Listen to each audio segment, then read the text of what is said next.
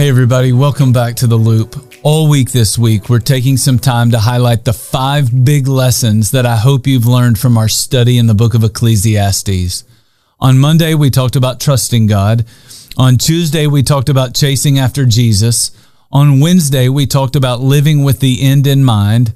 And today, I want to talk about searching for wisdom and what you do with that wisdom when you find it. Throughout the study, I've told you at least a hundred different times that Solomon was the wisest mortal man who ever lived. The wisdom on those pages is both rich and life-changing. In fact, the book of Ecclesiastes is actually part of a greater section in the Bible called wisdom literature. And the reason that it's in the Bible is because God knows we need wisdom. His ways are higher than our ways. God's thoughts really are higher than our thoughts. In fact, in Proverbs chapter two, verse four, Solomon told his own son that he should search for wisdom like he's searching for silver or for a hidden treasure. Wisdom is that valuable to your life.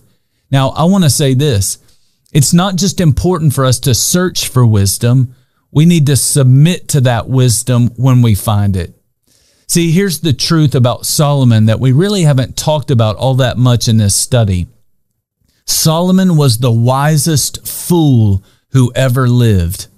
He had all the wisdom in the world, and yet he made so many foolish decisions.